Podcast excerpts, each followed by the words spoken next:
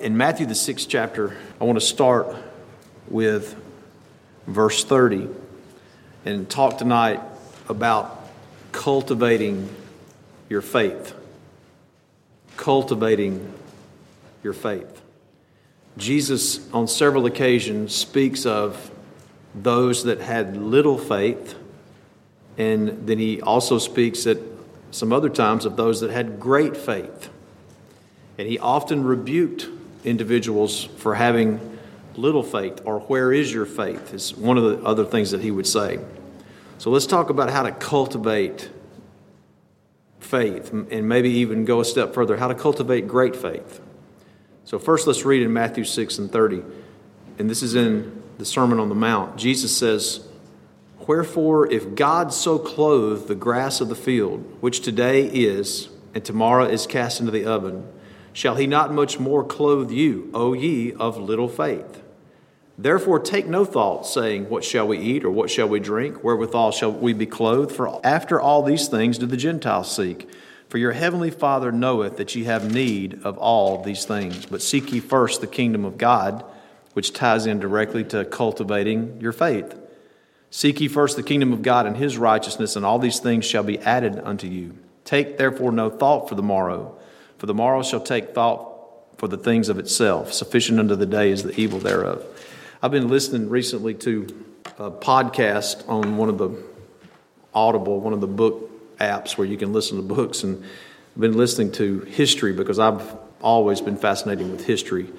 And I started out with you know history of the ancient world, listening to that. And I, as I started it, I was like, you know, there's so little information the further back you go. I thought, well, this will kind of be boring, but it wasn't boring. It was very interesting. And one of the things that I got out of listening to that is, is what a different mindset people had back in the ancient world. And I mean, you know, thousands of years ago, before our modern times.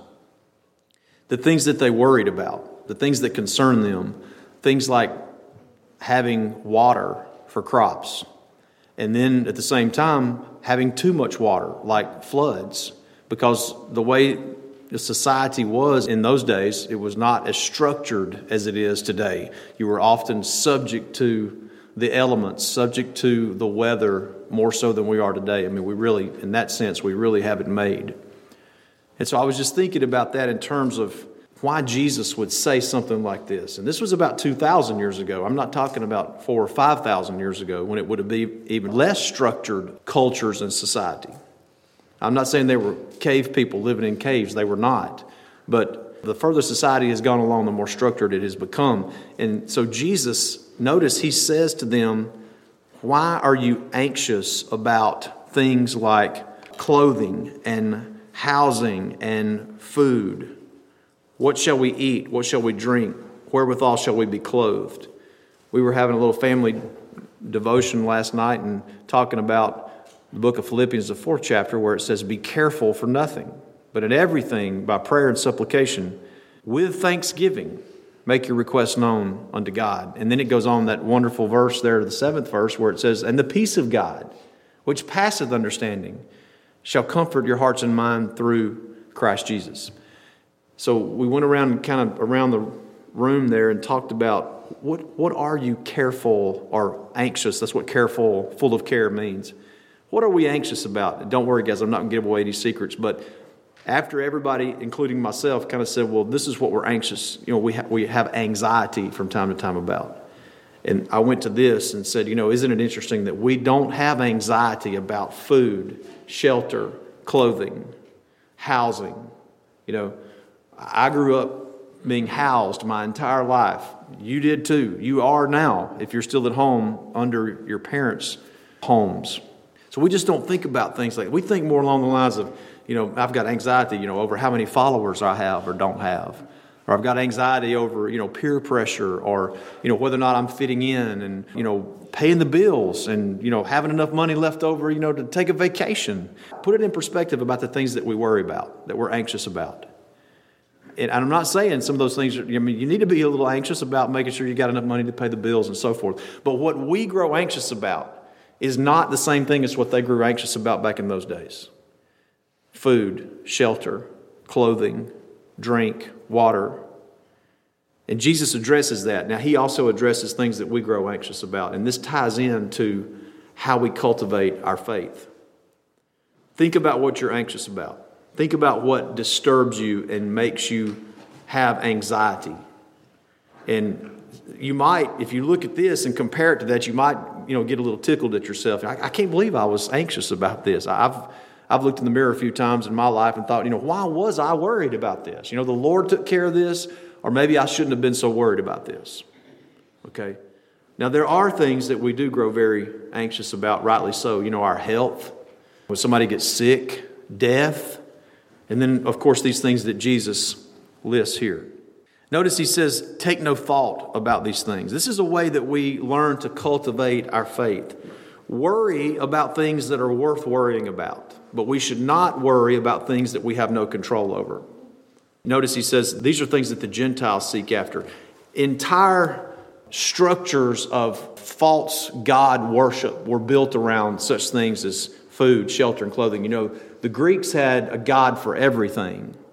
Uh, the Romans had a God for everything, you know, the God of the harvest, the God of, of, the, of planting, the God of hunting, the God of love, the, the, all of these different things. There was a God for everything because they were so superstitious about everything. And by the way, that's where this, this cultural phenomenon of, of destroying the firstborn came from because they thought that if they would you know abort their firstborn that that was a sacrifice to the gods and their crops would grow because they would give that firstborn, that first fruit to God. It just blows our mind to think that's the way that it was. But if you, if you take a reality check, if we had lived back in those times, we would have been among those groups that did just that in, in their cultures. So Jesus is pointing to the things that they worry about. If you want to cultivate your faith that God has given you, you have to analyze the things that you worry about. So, also, remember this faith is the gift of God. You know, you don't go out and find faith, you don't go out and search for it. Never once does Christ or the apostles say, This is how you get faith. But over and over, they say, This is how you cultivate it, this is how you augment it, this is how you grow it as you live and serve God. Okay? So, faith is the gift of God. Faith is something that God imparts to every born again child of God in the new birth. Now, it, it takes some time to learn how to cultivate and use that faith, but a child of God has it when they're born again. I've said this many times. Abraham did not have any greater faith than anybody sitting under the sound of my voice, but he certainly learned how to use it effectively, did he not? So that's the, that's the key here that I'm talking about learning how to use your faith effectively. Now, let's look at some other occurrences where he refers to little faith.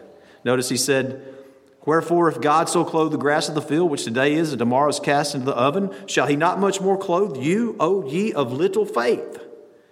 Now let's look over to Matthew, the 14th chapter. And we're going to begin reading in verse 24. Very familiar portion of Scripture where the disciples are in a ship and the sea is being, and the storm is tossing them about. Verse 24 But the ship was now in the midst of the sea, tossed with waves, for the wind was contrary. And in the fourth watch of the night, this is very, very early in the morning, Jesus went unto them, walking on the sea. And when the disciples saw him walking on the sea, they were troubled, saying, It is a spirit. And they cried out for fear. But straightway Jesus spake unto them, saying, Be of good cheer, it is I, be not afraid. And Peter answered him and said, Lord, if it be thou, Bid me come unto thee on the water. And he said, Come. And when Peter was come down out of the ship, he walked on the water to go to Jesus. But when he saw the wind boisterous, he was afraid, and beginning to sink, he cried, saying, Lord, save me. And immediately Jesus stretched forth his hand and caught him and said unto him, O thou of little faith. You see that? Wherefore didst thou doubt? And as I've said many times, and you've heard me preach about it before, this was not an act of tremendous faith by Peter to go out and walk on the water. He's trying to get out of the boat, and the other guys are probably angry at him or upset at him, miffed at him because he's leaving them. Those, those guys are just going to drown, and Peter's going to go off walking on the water with Jesus. This was not an act of great faith. Jesus says that, O thou of little faith, wherefore didst thou doubt? Now I want you to notice what happens. And when they were coming to the ship, the wind ceased Then they that were in the ship came and worshipped him, saying, Of a truth, thou art the Son of God. Notice it says, Only after he calmed the storm did they then marvel at him and acknowledge him. That's very interesting. If you look back over to Matthew, the eighth chapter, let's look at verse 23. Very similar circumstance. Matthew 8 and 23. And when he was entered into a ship, his disciples followed him, and behold, there arose a great tempest in the sea, insomuch that the ship was covered with the waves. But he was asleep. Now, this time he's in the ship with them, and he's just sleeping while the storm is going. And his disciples came to him and awoke him, saying, Lord, save us, we perish. And he saith unto them, Why are ye so fearful, O ye of little faith? Now follow along. Then he arose and rebuked the winds and the sea, and there was a great calm, but the men marveled. Now you understand, just like over here when Peter walked on the water and was demonstrating little faith, they did not marvel at him until he calmed the storm. And here, in this circumstance, where Jesus was in the boat and he calms the storm, it says, after he did that, the men marveled, saying, What manner of man is this, that even the winds and the sea obey him? so it doesn't sound like they learned a whole lot between storms, does it? Is that not how we often are with our little faith? Do we learn between storms that we face in life? Why are we just marveling when Jesus does something amazing like that? You see, they didn't marvel until they saw him do something amazing. We should be marveling if you want to cultivate your faith. If you want to cultivate from a little faith to a big faith, Jesus is to be marveled at all times. See? Not just whenever he does something miraculous. Now, we can spend a life, lifetimes marveling at what he did at Calvary. That's why we look back. And I've often said this that if that's all the Lord ever did for us, if all he ever did was save us, prevent us from paying for our sins in hell and burning for all of eternity, well, don't you think that's enough? I mean, that's plenty right there. If he, if he never left us a church, a place to come in from the cold of the world and to fellowship with one another and to hear about what he did. If he hadn't done that, if he hadn't even given us any information, and the first time we get to understand anything about what he's done is when we get to heaven, and we wake up in heaven and we say, Thank you, Lord. How did I get here? And He explains all of that to us because we'd have perfect knowledge at that point anyway. You know, He didn't have to tell us anything, He didn't have to do anything for us, but he, isn't it enough that He just spared us from paying for our sins? But we're often like any everybody else, and we're the same way. You know, we sometimes look at the Lord as a genie in a lamp, rub the lamp and get our wishes. But I'm just going to tell you the greatest wish that you ever, if you ever even, never even realized it, the greatest wish you could ever have is to be spared from the lake of fire, from paying for your sins and eternal torment. And on top of that, being with the Lord in heaven and beholding his presence for all of eternity. That's enough. But God is so good. He's such a good parent. He's such a good father that not only has He given us that, He's left us the church, He's left us His kingdom here on earth. He's left us fellowship. He's left us the gospel. He, he has left us gifts. He's given us gifts that we can understand what happened to us when He did that on the cross. And 2,000 years later, here I am still preaching about that, talking to you about that, uh, that marvel. I marvel at what the Lord Jesus Christ did. If He never stops a storm in my life, I can look back to what He did at the cross and I can marvel at that. But they waited to marvel at him until he had actually calmed the storm. If you want to cultivate your faith and grow your faith, marvel at the Lord Jesus Christ. Not just when you're in a storm and he calms the storm, but as you go along, whatever your circumstance may be, he is to be marveled at. See? They had to see him perform something special in order to marvel at him. And that's the way we're geared. You know, we are geared. I, I, mean, there's nothing I would like more than to see the Lord do something like that. Don't get me wrong. That would be amazing for the Lord to show up and instantly, you know, just snap his fingers or speak. As a matter of fact, When Brother Luke was preaching on Sunday, I can't remember the exact scene that it was. I don't know if it was the woman who was healed from the issue of blood. It was one of the scenes that Brother Luke was describing. But as he was sitting there describing it, I was, I was sitting there thinking, you know, I saw that in the Chosen series. and, and it got me fired up because I'm a visual learner. I love to see things like that. And, it, and, it's just some Hollywood actors, you know, up there doing this and they're presenting this in a, you know, in a, a wonderful way and somewhat accurate. Some of it's accurate, some of it's not too accurate. But I was like, I saw that and that was so amazing. and it got me fired up because I saw it. But you know, I didn't really see it, did I? I just saw some Hollywood actors portray that. I wasn't there. I didn't see him heal and do what he did, but I can, by the eye of faith, I can marvel at what I read about the accurate accounts of what Jesus did. You see? We haven't had television, but for what? You know, less than 100 years. We haven't had anything like that. But you can go along and marvel at the Lord. You might be in a storm, a physical storm. You might be in an emotional storm, a spiritual storm.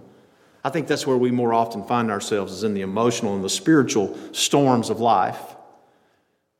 But you can marvel at the Lord as you go along in those circumstances. You understand that is a way to cultivate the faith that God has given you. Practice it, see? But we often go to the other extreme, don't we? We just kind of give up and say, Oh Lord, you know, why is this happening to me? And, you know, some folks say, Why are you doing this to me, Lord? When, you know, nine times out of ten, he's not. You know, we often do things like that to ourselves, get ourselves in these fixes.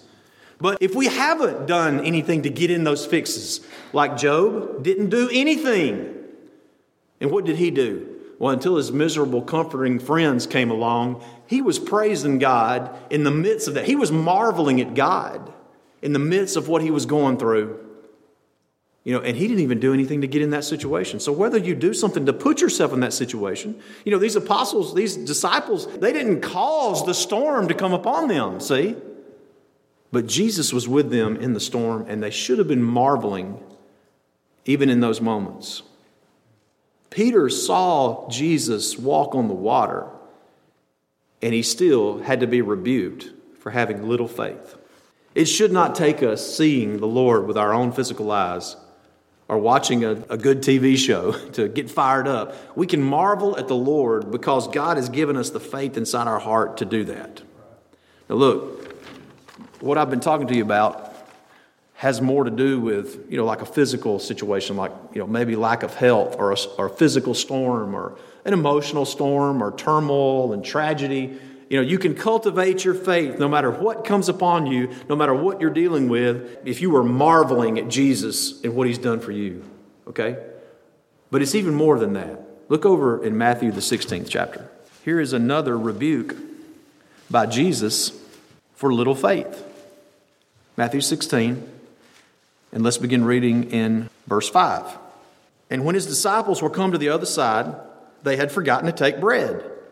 Then Jesus said unto them, Take heed and beware of the leaven which goes in bread of the Pharisees and the Sadducees.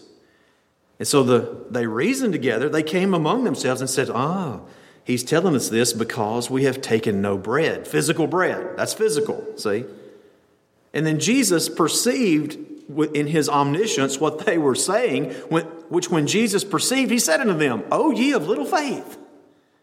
Why reason ye among yourselves because ye have brought no bread? You understand, he is rebuking them for a lack of using their faith to understand what he was saying. Y'all get that? This is not just a storm that's tossing them to and fro. Oh my goodness, we see Jesus do something amazing. No, here he is rebuking them for their lack of faith or their little faith for not thinking. You get that? Not putting two and two together of the obvious lesson that he was teaching them. Uh, and don't sit there and say, well, we would have got it, wouldn't we? We'd have been just like them. So you say, what's he getting at here? He says, when he perceived it, O ye of little faith, why reason ye among yourselves? Because ye have brought no bread? Do you not yet understand, neither remember the loaves of the 5,000 and how many baskets you took up? That was Jesus, by the way, who did that, who created new loaves of bread and new fish in order for the people to eat. Neither the seven loaves of the 4,000, see, he did that, he did uh, there were 12 baskets to take up for the 5,000 after he fed them, and then there were, was even more to take up after the 4,000s. How many baskets he took up? How is it that you do not understand that I spake it not to you concerning bread, that you should beware of the leaven of the Pharisees and the Sadducees? Then understood they how that he bade them not beware of the leaven of bread, but of the doctrine of the Pharisees and of the Sadducees. Y'all get that? This is a rebuke for having little faith in failing to cultivate their faith to understand what he is saying. So don't just think it applies to the circumstances and the happenstances and the things that come upon you in life. It applies to how you sit down and put your eyes on this Word of God. You can demonstrate little faith. Now, may I take a step and just say that is probably the greatest problem with Christendom today failing to use our faith to understand what the Word of God is saying to us. Most folks will just take what somebody told them or what their preacher says. That's the last thing I want anybody that listens to me preach. That's the last thing I want them to do. You know, I want them to hear what I say and check it out by the Word of God, you know, because I might get off base at some point. Having Great faith, having cultivated faith, means that you yourself take upon yourself to study the Word of God and learn more and marvel about the Lord. So you see, marveling about Jesus is more than just looking back by faith and seeing, look at what he did at the cross. Marveling about Jesus is looking to the Word of God now and understanding what he says and what he means. But we're so prone to follow our circumstances are what's right in front of us. The disciples were hungry. See? They were hungry because they'd not taken bread. And that's when Jesus says, Take heed and beware of the leaven of the Pharisees and the Sadducees. So they were thinking in their minds, oh, he's saying to us, don't eat any bread that the Pharisees or the Sadducees offer us. By the way, the Pharisees and the Sadducees were on two different ends of the spectrums in terms of what they taught. They both combated each other and they were wrong on both sides. Neither one of them were right. And so Jesus was saying, be very careful about taking any doctrine or teaching from these two opposing camps. And they thought, well, the next time I see a Pharisee or a Sadducee and he offers me bread, I'm sure not going to take it. see, they just didn't, they didn't put two and two together. And it's easy for us to put it together because we see what he's saying. So they, they get together and they have this little powwow among themselves. Can y'all see them discussing that? You know, Peter's there and Andrew and John and James and all those guys, you know, Simon, Simon the Zealot, and, you know, probably Judas Iscariot was even there at this point. They're sitting there having a conversation now. Have y'all ever seen any Pharisees or Sadducees offer you any bread? Ah, I think maybe they had a bread store, you know, at the last town we were in. Uh, they have this little conversation about something that's totally ridiculous. They've gotten off base, they've gotten off track. And that's what happens when we fail to cultivate our faith and understand the Word of God. Can we say that practically all of Christendom today does that? Let's pray to God that we don't do that, that we can see clearly what God says and cultivate our faith so we can understand more about Him. Without exception, we've had people that have come to see the truth through the years, whether it's Brother Luke or others that have shared with me. The list just goes on. Some of you sitting here, could be practically all of you sitting here, that when you've come from somewhere else that was not making the connection, you know, there's just all these loose ends floating around everywhere. And when you finally come somewhere and that connection is made, that it's a relief and it helps you grow and it clears your mind and you see Jesus better. See, that's what it's all about. That's what Jesus does right here. He says, Oh, ye of little faith, don't you remember? You guys are sitting there listening to your stomachs growl. And maybe you are tonight waiting for soup and sandwiches too. Who knows? Maybe you can identify with that. But these guys were sitting there listening to their stomachs growl. And they were having this conversation about, you know, is he talking about literal bread? And Jesus says to them, I'm not talking about your stomachs growling. Don't you remember? I can feed your stomachs just like that. I fed 5,000, I fed 4,000. See? That's not what I'm talking about. He said, I'm talking about do not take any instruction or teaching from the Sadducees or the Pharisees. Can we look and see how that applies to us today? Do not take any instruction from the religions of the world when it comes to Jesus. Because there are religions out there that say, well, Jesus was a prophet or Jesus was a good man or something along that line. But even when it comes to Christianity, if you are approached by a teaching that does not give all glory to God when it comes to salvation, then we must say the same thing that Jesus, it's going to lead to you having a little faith. You know why a lot of people today have a little faith? It's because they believe in a little Jesus. Think about that. A little Jesus who just can't get it done. He's just not quite sovereign enough.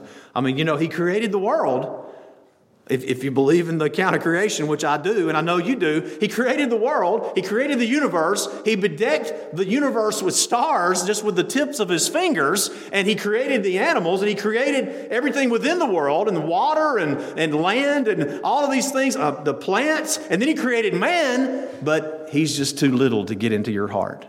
Are you kidding me? That's a little Jesus. And that's not the Jesus of the Bible.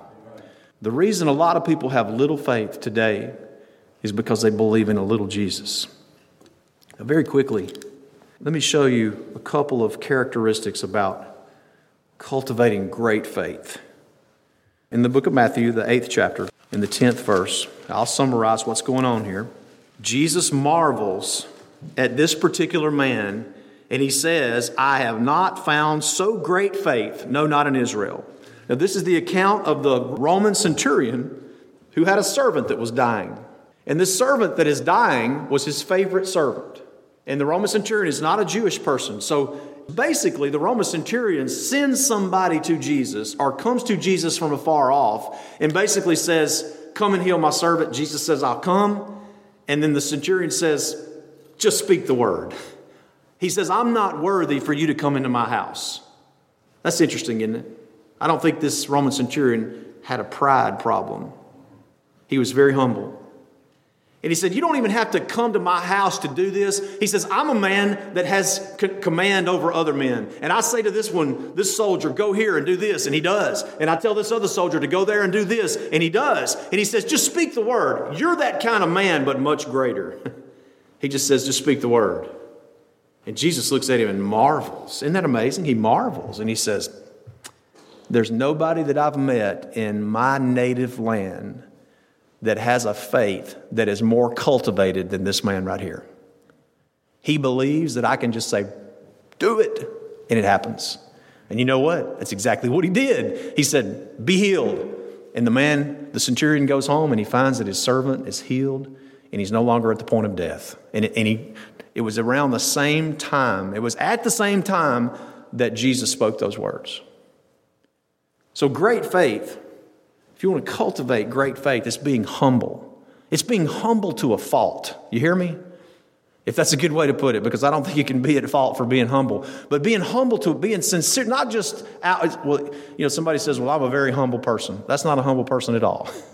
A humble person doesn't have to tell you that they're humble. You, can, you pick up on that as you're around them. A humble person feels unworthy. And that's what he said. He said, I'm not worthy for you to come into my house. Not worthy. That's a great characteristic about cultivating faith, cultivating great faith. One more place, Matthew 15. And we have another account, which I know you Bible readers are very familiar with this. We jump into verse 28, Matthew 15 and 28, and I'll give you the background. Jesus answers and says to this woman, O woman, great is thy faith. Could that be even any more plain? Be it unto thee even as thou wilt. And her daughter was made whole from that very hour. This is another non Jewish woman, just like the Roman centurion. It's very interesting that the two examples that are given in the Word of God of great faith are non Jewish people.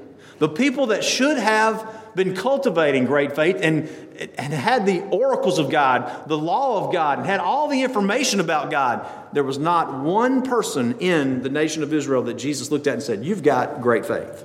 But it was a Roman centurion and it was a Syrophoenician woman, a Phoenician, somebody that was considered to be a dog by most of the Jews.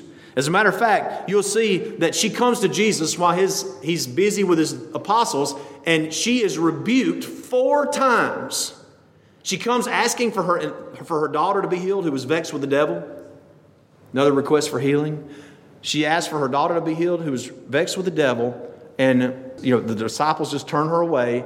then she keeps asking, and the disciples say, She's still asking. And then she comes to Jesus, and Jesus rebukes her. He says, I'm not come to deal with dogs at this point. You see, the Greeks, the Gentiles, all of those guys, when it came to the Jewish people, they were referred to as dogs, unclean dogs.